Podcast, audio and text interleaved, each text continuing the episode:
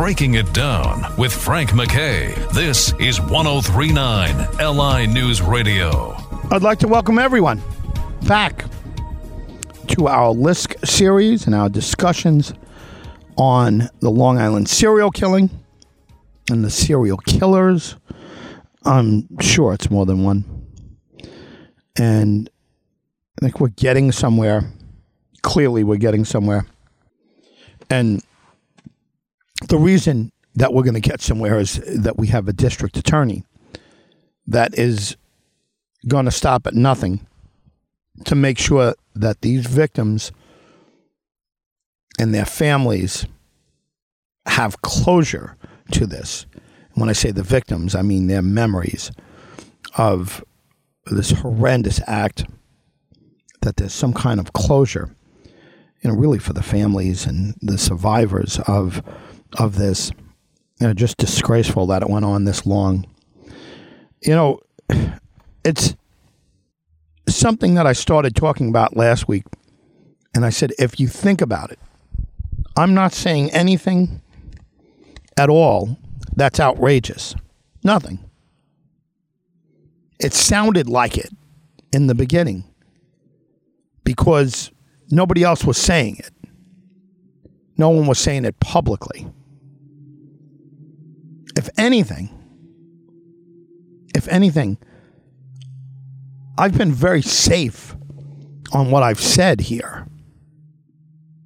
Think about it. I've only really talked about five different people, five different individuals. And Sini, you know, it was we had to talk about him because we had to get him out.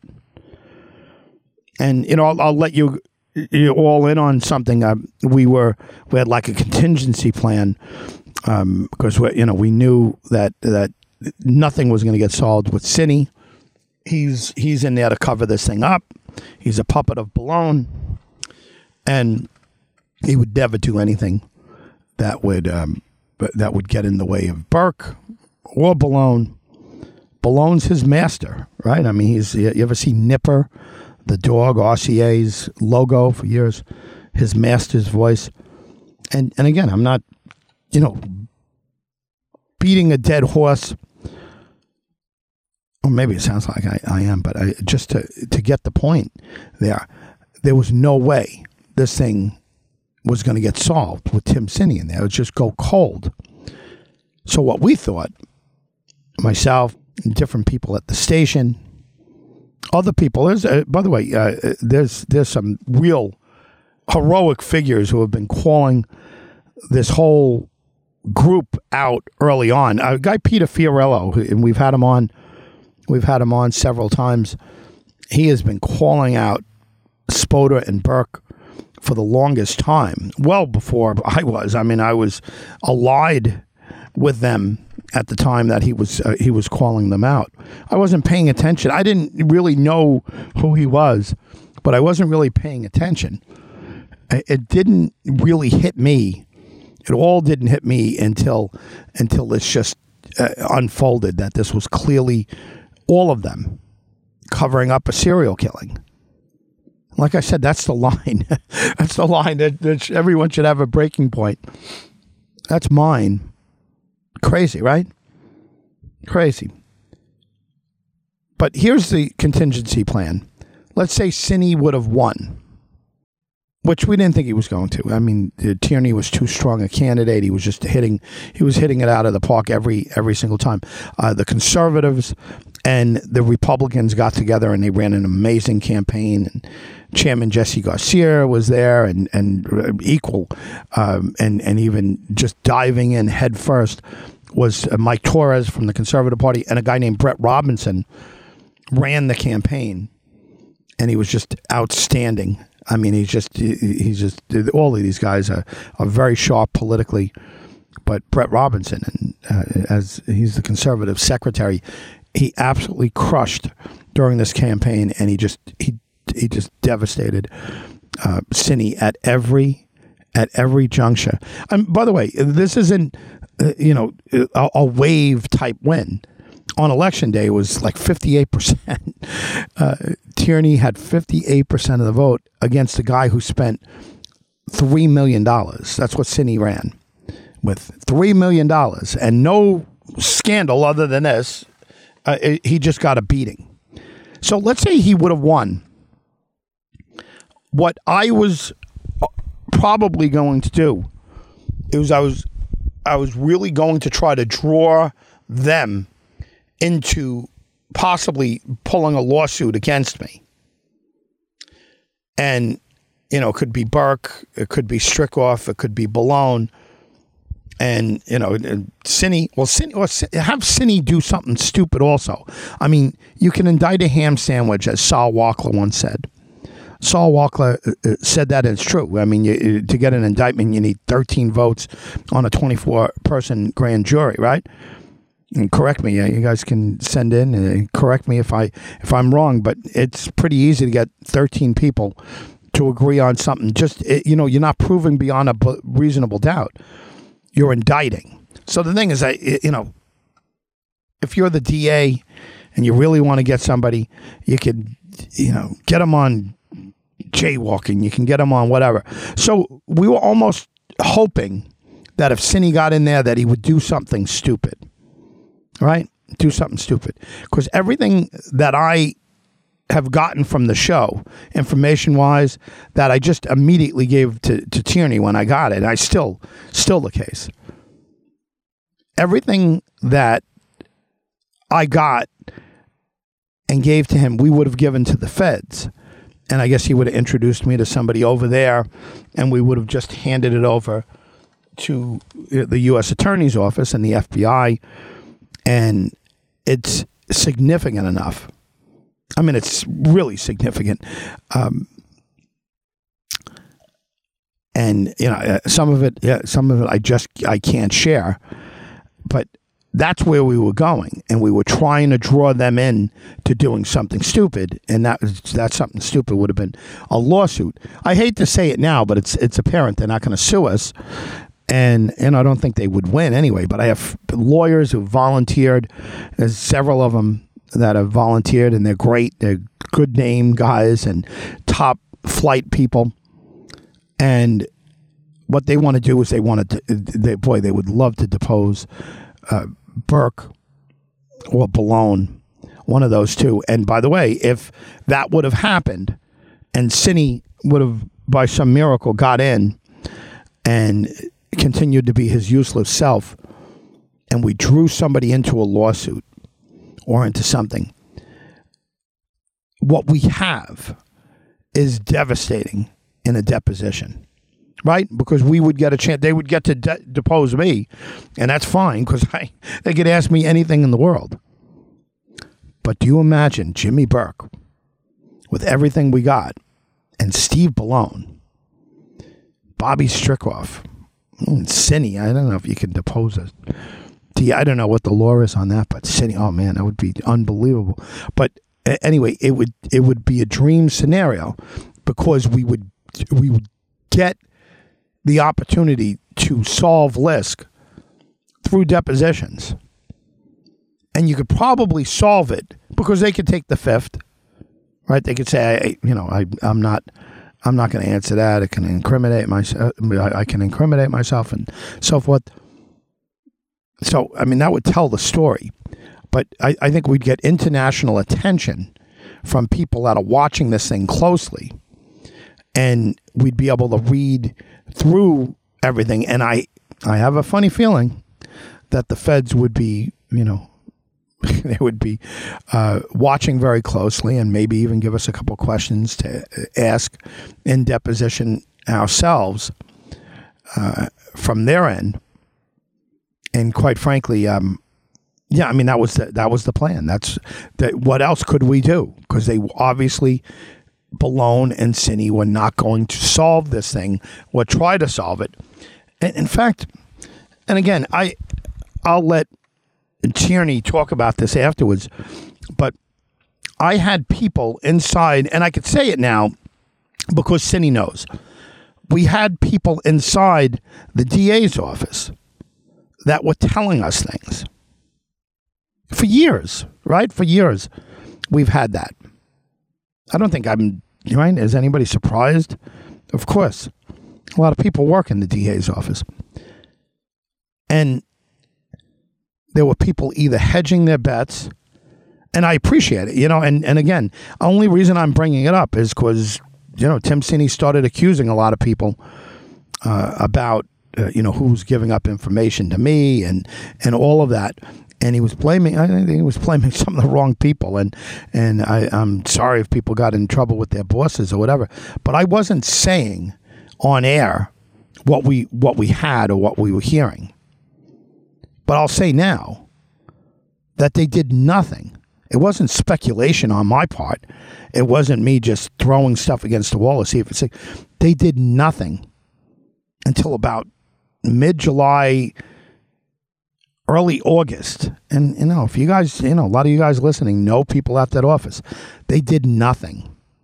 And the reason they did there is because of the series. I mean, we were banging away at Sini, and he's listening to every. And people said to him, uh, I, I, know people said to him, I know people, the people who said to him, stop listening to McKay. Don't listen to the show. Don't uh, don't pay attention to what he's saying. He's just trying to get into your head and all this and he just I, I don't know why, but he can't help himself. Right? He just he just couldn't help himself. He had to. I guess he's he's a very insecure guy.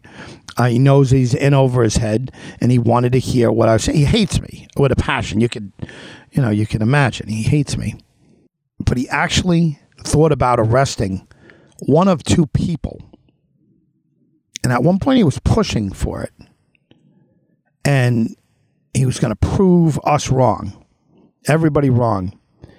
And I'm not going to say the guy's name because I don't think the guy did anything wrong. One of the guys that he was uh, he was arresting. In fact, we can't even think of oh, one of them. You know, the other, you know, has uh, you know experiences with with prostitutes and and that. But there was there was one guy that Sini was dead set on arresting just dead set on arresting. And I thought he was going to do it. And I got nervous because I thought to myself, it will be a, a feeding frenzy. If he solves Lisk, right? Well, or at least look like he's it's uh, he solved Lisk. There's going to be media all over the place, and wave or no wave. If everybody in the country is talking about this serial killing, and Sini gets up there smiling and, you know, talking about how great his people did and all. And he hands this guy over on a silver platter. I don't know what the guy's like. I mean, he might have a, ter- a terrible past. He could have demons, the guy. He could have said, you know, racist things or or or violent things in emails or in on social media or something like that. And you know, he, he, he could have had some guy, you know, eating babies, you know, lined up. I, I can't find any of that on the guy. But again, uh, these guys, the DA's office in Suffolk County is in a, it's a, it's a powerful position, you know, whether it's Sini, Spota, or now Tierney and they have information. I don't have that information. You know, I get, you know, I get little tips and I get little things like that beforehand. Now I don't. I don't have any anybody. To, you know, I I'm just relying on those guys to do a great job. But I don't have anybody to tip me off. Uh, ironically, even though uh, you know uh, we we love Ray, I would never ask him. Once again, I'd never ask him what's going on, but I I just get a vibe. I just get a vibe that everything's going to going to be okay. And when it comes to Sini, I really thought, I really thought the guy was going to in, indict this uh, and arrest this one guy right before election. And you know, I know some people were saying to me, "Dad, don't worry about it. It's going to look terrible." I don't know that it would have ultimately it would have fell apart and he would have lost his law license. And if you remember, if anybody listens every week, I was saying, Tim, if you if you're gonna do this, keep in mind you're 38 years old. That's future. You got a future ahead of you. You're gonna lose your law license. You're gonna be in jail next to Spota. And I kept saying that, and I know he listens. And uh, you know, he's. I, I'm sure that got into his head, and uh, you know, again, he hates the mocking. When it sounds like I'm mocking him, it just drives him absolutely crazy. And from from what I heard, and he especially heard, uh, you know, so I kind of, I kind of was uh, doing it in a mocking way, and but just letting him know, hey, th- there's life after this. There's life. He's over at Nixon Peabody. Right, it's a big firm. They're going to be very disappointed in him. He's going to be very disappointed because he's got to work for the first time in his life.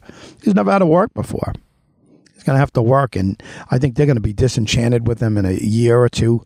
Maybe Bellone throws them some extra money, something like that. I mean, uh, I don't know, but uh, Tim Sini, you know, he's he's got a big name because of because of uh, you know Suffolk County. It's a big big county, and you know, being the DA from a big county is a you know is is a feather in Nixon Peabody's. And then, by the way, they're a terrific firm and all of that. So, uh, but I, I, will predict that it, that's not a happy ending over there.